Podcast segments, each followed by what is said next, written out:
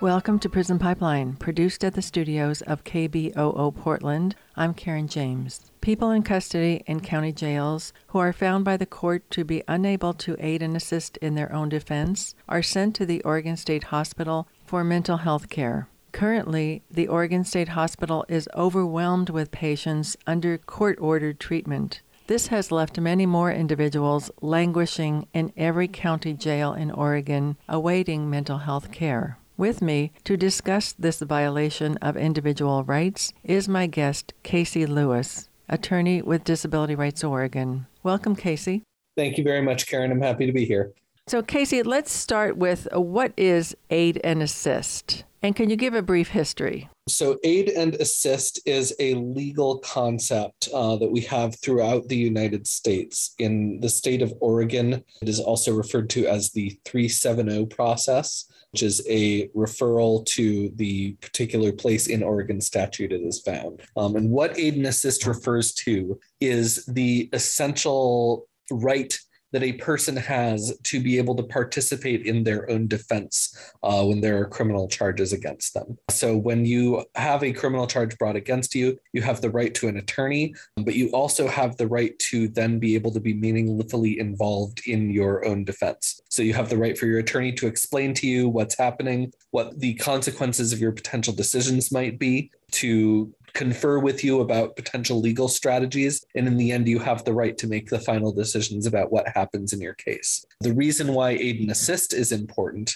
is that it has been determined that your right to be able to do all of those things cannot be observed uh, if you don't meet a certain level of what is referred to legally as competency, which is a term that I am not fond of, but basically it refers to your ability to engage in that process with your defense attorney and to engage in the larger court process. Basically, to understand what is happening to you and then to make informed decisions about how you want to engage in the process. So, this is something that comes up early in someone's criminal case. Uh, it is usually a concern that is raised by their defense attorney, although it can sometimes be raised by the judge or be raised by a prosecutor or someone else who is participating in the case, who will basically say, based on my interactions with this person, I do not think that they are able to aid and assist in their own defense. I think that based on uh, a mental illness or other kind of impairment, their communication with the court and their communication with their attorney does not rise to the level that they need to have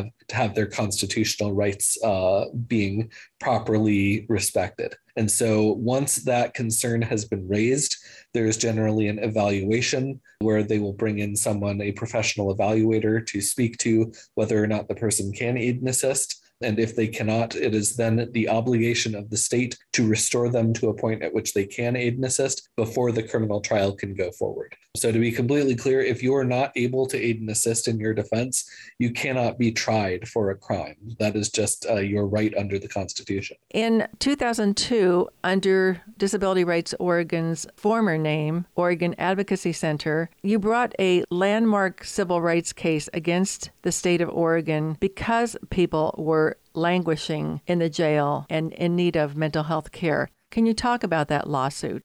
Absolutely. So, again, under the Constitution, a person cannot be held in prison or in jail when they have not been found guilty of a crime. There are some exceptions uh, in terms of pretrial things, but largely uh, you are not supposed to be held without due process. Now, someone who has been found unable to aid and assist in their own defense, that is a person who has not been found guilty of a crime. They've been charged with a crime. The legal process is going forward, but they are not at that point being held in order to be punished for a crime. They are being held in order to be treated in order to restore their ability to aid and assist. So, what was found in that case, uh, which is Oregon Advocacy Center versus Mink, decided back in 2002, is that a person who has been found unable to aid and assist is at that point being held for treatment and not for punishment. And because of that, they have a right to be transferred to a therapeutic setting for treatment as soon as possible. The judge in that case set sort of an outer limit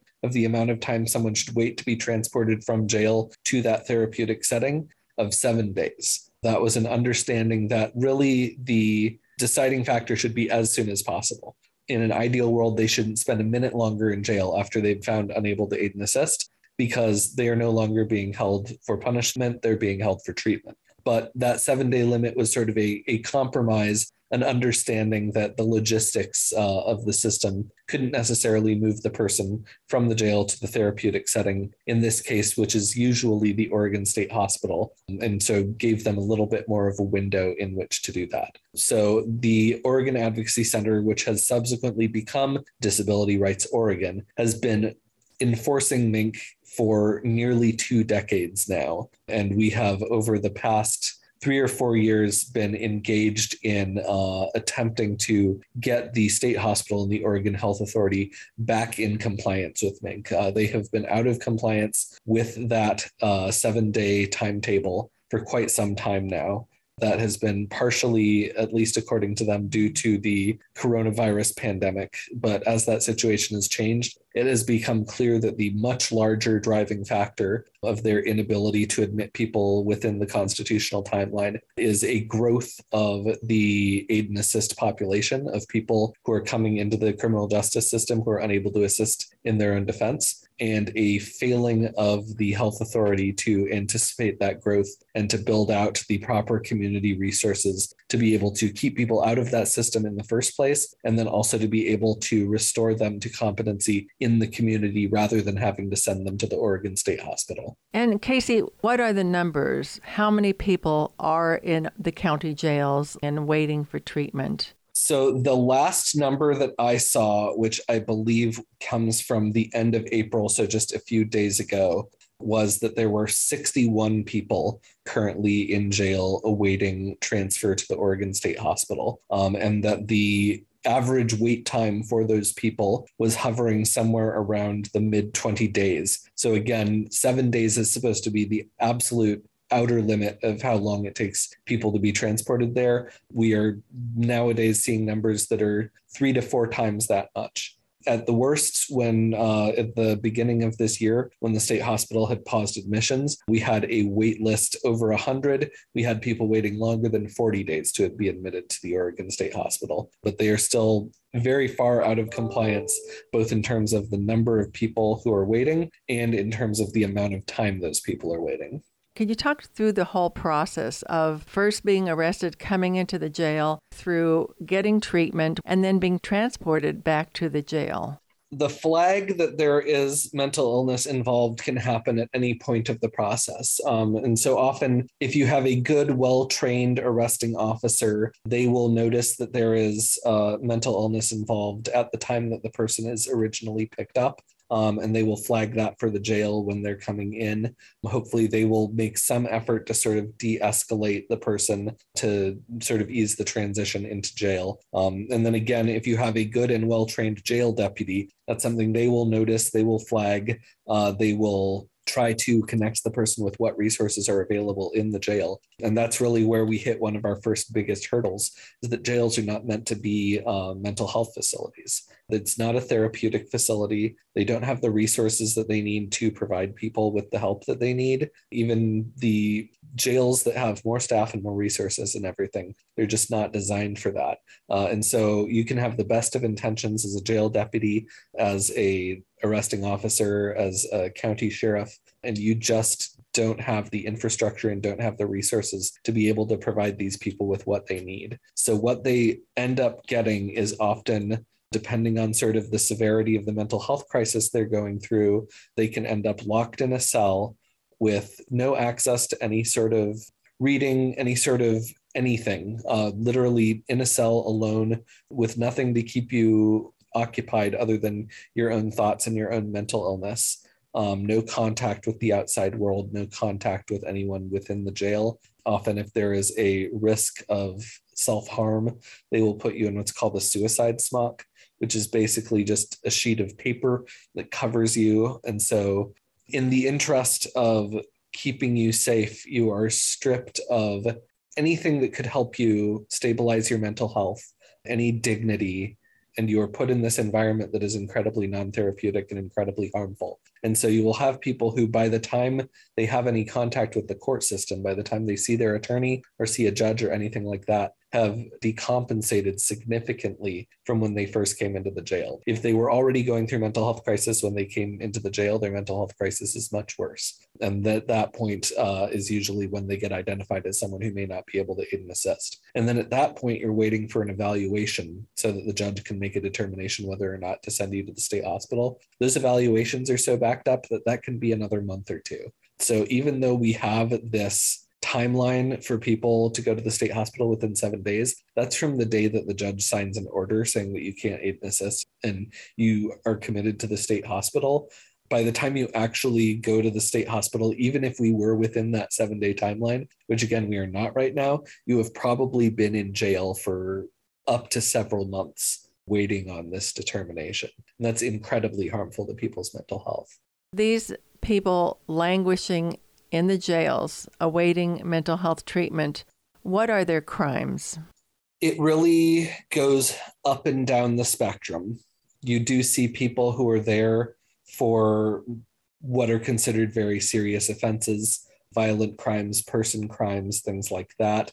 You will see people who are there for property crimes. You will see people who are there for relatively minor misdemeanors, who often were just pulled into the jail in the legal system because people didn't know what else to do with them because resources weren't available in the community to get them the treatment they need. And there is this incredibly harmful myth amongst i think people in the community and people in the law enforcement and criminal justice community that getting people involved in the criminal justice system can get them treatment, can get them the help that they need. I can tell you that that is not at all true. For every 100 people who enter into the criminal justice system with mental illness, maybe one of them gets a good outcome out of that. And the other 99 come out the other end worse than they were before with more difficult access to resources uh, and no, no answers for how we get them the help that they need. So I do think that that is that is one of the most harmful myths in our system right now is the idea that if we can just get the police to come here and arrest this person, then they'll get help. And that is just absolutely not how it works. But we also see a whole lot of people in on aid and assist orders who it's their first ever contact with the criminal justice system. And often that will be because someone has had their first mental health crisis. They have had a psychotic break having never had one before, um, or they have, for whatever reason, not received sort of the help that they need and gone into crisis. And that is really a point at which, if we had the community resources we need to intervene, we could stop that person's life from spiraling into this incredibly harmful chain reaction of criminal justice involvement and bouncing off of the various ways in which the system fails people.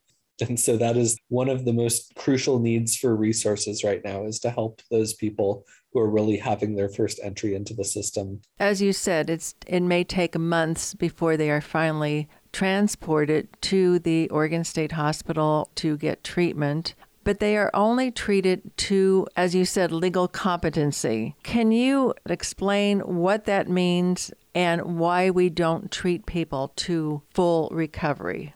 So this is, I think, one of the major failings of our system right now. The fact that we have allowed so many people to only encounter mental health resources once they're at the point of needing to be restored to legal competency. Because I mean, you from the terms aid and assist, legal competency, these are legal terms. These are not therapeutic terms. They are not medical terms. Um, the only interest that the system has in people who are not able to aid and assist is getting them to the point that they are able to aid and assist, which is not the same as getting them to the point where they are able to function safely in the community. It is not the same as getting them well. It is not the same as connecting them with ongoing resources and planning to um, make it so that they are able to live with their illness. It is literally getting to the bare minimum where you can stand them up in court and say, this person understands what's going on to the point that we can continue with this legal process. And so, what you see is people who really could be well if they encountered this system in any other way, if they were provided with medication, if they were provided with wraparound services and peer counseling and supports um, and connected to things like housing, substance use treatment, things like that, someone who could absolutely 100% live in our community and be safe and happy and healthy and thriving. Instead, we wait until they get to a point where they commit what is you know considered a crime due to their mental health symptoms and then once they're in the jail we can get them in front of the court as soon as possible get the case done with and shove them out the door there and often people who get restored to that very bare minimum level, when they go back to the jail, this incredibly untherapeutic environment that we've described, they drop below the level of being able to aid and assist again while they're waiting in jail for court. Then they have to go back to the state hospital and go through this loop over and over again. But even people who don't do that, we haven't helped them in any permanent way. Um, we've just, you know, again, gotten them to the point where they're able to, the system's able to sort of grind their case through and now they have a criminal conviction. It's going to be harder for them to get housing. It's going to be harder for them to get services. And we haven't really solved anything. And it is not only inhumane and just a horrible way to treat people with a disability and with a mental illness, it's also just so woefully ineffective. We should talk about the workforce, the crisis, uh, and how much of that is contributing to this issue. Yes, I mean, then that's an issue for our entire behavioral health system. Uh, is we have for decades underfunded and undervalued our behavioral health system. Uh, we have not funded the amount of people that we need to be doing this work. And those that we do fund, we underpay, we don't support enough. We let them get burned out and we're really sort of reaping the consequences of decades worth of that decision right now. Even for the work that we know needs to be done for these people, it's very hard to find the workforce to do it because we have treated them so badly for so long. I mean, the aid and assist problem is a symptom of the larger problem that we have not sufficiently invested in our behavioral health system. And so, if we are going to solve the aid and assist problem and the larger behavioral health problem, we need to recognize how important mental health is. We need to recognize how many people live with mental illness. We need to eliminate the stigma of living with mental illness. And then we need to make the investments in our behavioral health system that recognize that it is just as important as our wider healthcare system and recognize that the fabric of our society and the sort of continued operation of all of these systems rely on people being able to get behavioral health services in their community before they go into crisis. KC, now you said the lawsuit OAC versus Mink of 2002, the state and the Oregon State Hospital were in compliance for all these years, and you said they became out of compliance again. What steps did Disability Rights Oregon take at that point? So there has been a pretty constant rise in the number of aid and assist referrals to the state hospital over the past decade. So the state hospital has three different populations. They're aid and assist, uh, guilty except for insane, which is people who have been found guilty of a crime, but at the time that they committed the crime, they did not have sort of the mental capacity to understand what was happening. And then the civil commitment population, which is people who are being committed to the hospital for treatment to be able to return to the community in order to not be a danger to themselves or others. So about a decade ago, uh, the civil commitment population was three times the aid and assist population in the state hospital. Now the aid and assist population is six times the civil commitment population. And almost no one who is civilly committed can go to the state hospital because the aid and assist population has grown so drastically. I think there are a few reasons for that. I think that it is the result of the criminalization of mental illness and of, unfortunately, some judges and prosecutors seeing sending people to the state hospital as an easy out for dealing with people with mental illness. But really, it comes down to our state's failure to invest in community resources. And uh, so, when the state fell out of compliance, uh, we have been advocating in the federal court for them to be uh, brought back into compliance. Uh, we recently had a victory in the federal appellate court, the Ninth Circuit, uh, where the state had been granted sort of a dispensation by the court to be able to be out of compliance uh, due to certain external factors. Uh, the Ninth Circuit basically said that is not appropriate the way that this has been done, uh, and we have to come back and revisit that. We ended up going into mediation and settlement talks with the state. Came to a settlement in the late 2021 to have an independent expert come in, make some recommendations about how the system as a whole can be uh, improved in order to get the state back into compliance. Uh, we are expecting the next round of recommendations to come out sometime mid May.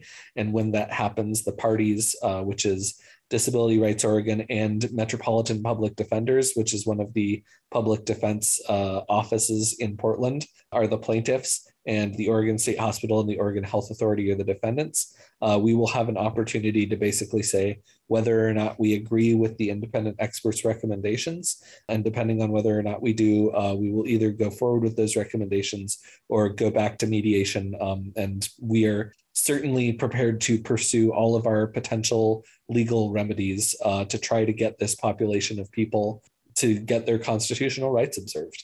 It is not an abstract issue for us. There was someone who died in a jail waiting for admission to the Oregon State Hospital beyond the seven day limit in the past month. Uh, and things are only getting worse from our perspective. So we are going to do do everything in our power to hold the state to its obligations because frankly it has been failing and i think it's important to note as well uh, because again one of our issues has been a, a failure to invest um, over the course of decades this past uh, legislative session in 2021, uh, the state made a historic investment in our behavioral health services, in housing and services for people in and assist. Uh, it was several hundred million dollars which we saw as a huge step forward. Uh, definitely saw as a down payment on what really needs to be done, but it was bigger than anything that's been done in quite some time. The Oregon Health Authority has been sitting on that money, um, has put barely any of it out into the community, and our people are suffering and dying while they wait. And so I think that it is important to note that while our lawmakers have realized the urgency of this moment and have acted accordingly, um, unfortunately, the state agency that's in charge of the behavioral health system is still just utterly falling down on the job.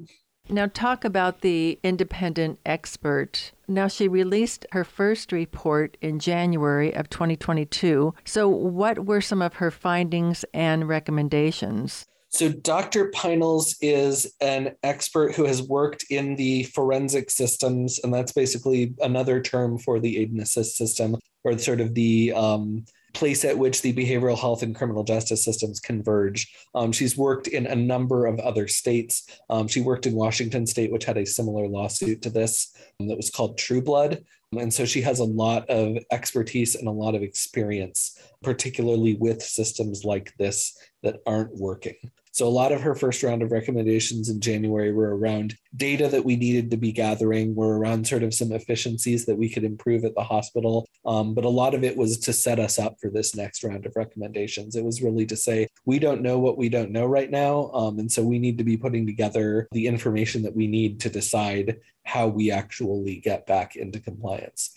Uh, so we are sort of anticipating uh, Dr. Pinals' recommendations later this month. And I think at that point, we will decide what our our next moves are based again on what we feel the needs of our clients are. And what can the jails or the counties do? I understand Judge Nan Waller has been doing some innovative things in Multnomah County with her rapid aid and assist. Can you talk about what other steps can be taken here? Certainly. Um, I know another thing that Judge Waller is doing um, is she and my supervisor were in Tucson, Arizona recently looking at their um, sort of forensic system, uh, which has been one of the success stories, is my understanding. Um, and one of the ideas that they came away from that with is what's called a jail population review, which is basically taking a closer look with all of the people you need in the room. So, the lawyers, the therapeutic staff, the community behavioral health people, the state hospital people, taking individualized looks at people who are waiting in jail, unable to aid and assist, and say, is there anything we can do to divert this person into the community, to move them along, to make sure they're getting the services that they need so they don't get sort of stuck in the cycle? And I think we have a lot of optimism that that can really help in some of these individual cases and thus help free up beds and make it so that the wait list grows shorter. I do think that taking that more critical look at how is the criminal justice system involved in this person's life and is it helping them and is it helping the community is something that a lot of courts and a lot of prosecutors offices could really benefit from um, i think that there are certainly cases in which criminal justice involvement is regrettable but often necessary either for the safety of the community or just sort of for the way that the criminal justice system works. But I think that if the criminal justice system were willing to be more self critical and willing to be more introspective about what are we actually trying to accomplish here? What is going to be the outcome of this case? And can we find a different outcome by approaching it in a different way? I think that a lot of these cases wouldn't end up stuck in limbo the way they often do. A lot of these people do things such as trespass or interrupt the max urinate in public, and these are really not crimes. So there should be some pre arrest diversion programs that could assist these folks instead of taking them to the county jails. But are the resources and the services available in the counties to take these people instead of to jail or the Oregon State Hospital? I mean, that's ultimately the solution. And I would say not only is it the preferable solution, it's the only solution. Um, we are never going to get out of these cycles if we don't build up those resources in the community and like you know speaking to sort of those those lower level crimes often someone will call the police because they say you know i'm worried about this person i want the system to intervene and do something for them Unfortunately, that's not the way that our system works. But if we do have pre arrest diversion, that is at least an earlier off ramp. And the earlier you can get out of the criminal justice system and receive the services you need, the less damage has been done and the less resources have been expended on solutions that don't actually help. And what about the district attorneys or prosecutors who are keeping these people in jail and charging them? Can they do more to help people get treatment instead of incarcerating?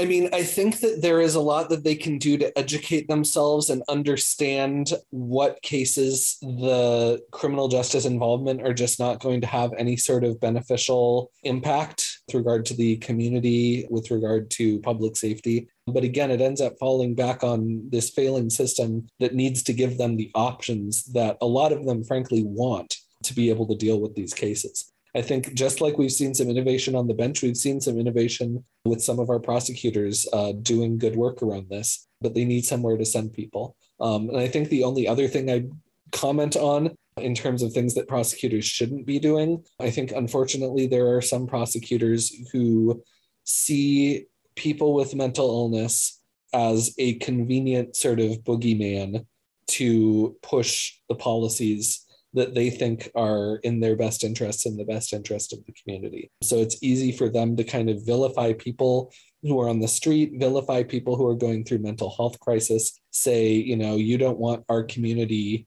to have these people in it.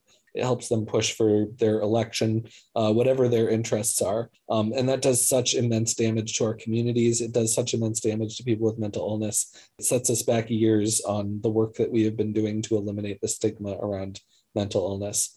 Uh, the people they are trying to vilify and say you don't want to see these people, these are human beings who, if they were receiving the treatment that they need and deserve, they would be your friend, your neighbor. I mean, they are your friend, your neighbor, your family member. I mean, I'm very open about the fact that I'm an attorney who lives with mental illness, both because I feel like people should be open about that, but also I do want to destigmatize the fact that, like, look, when you're talking about somebody with mental illness, it's a huge portion of our, our society. Uh, and we can't just say we don't want to deal with it. We have to build a system that supports those people.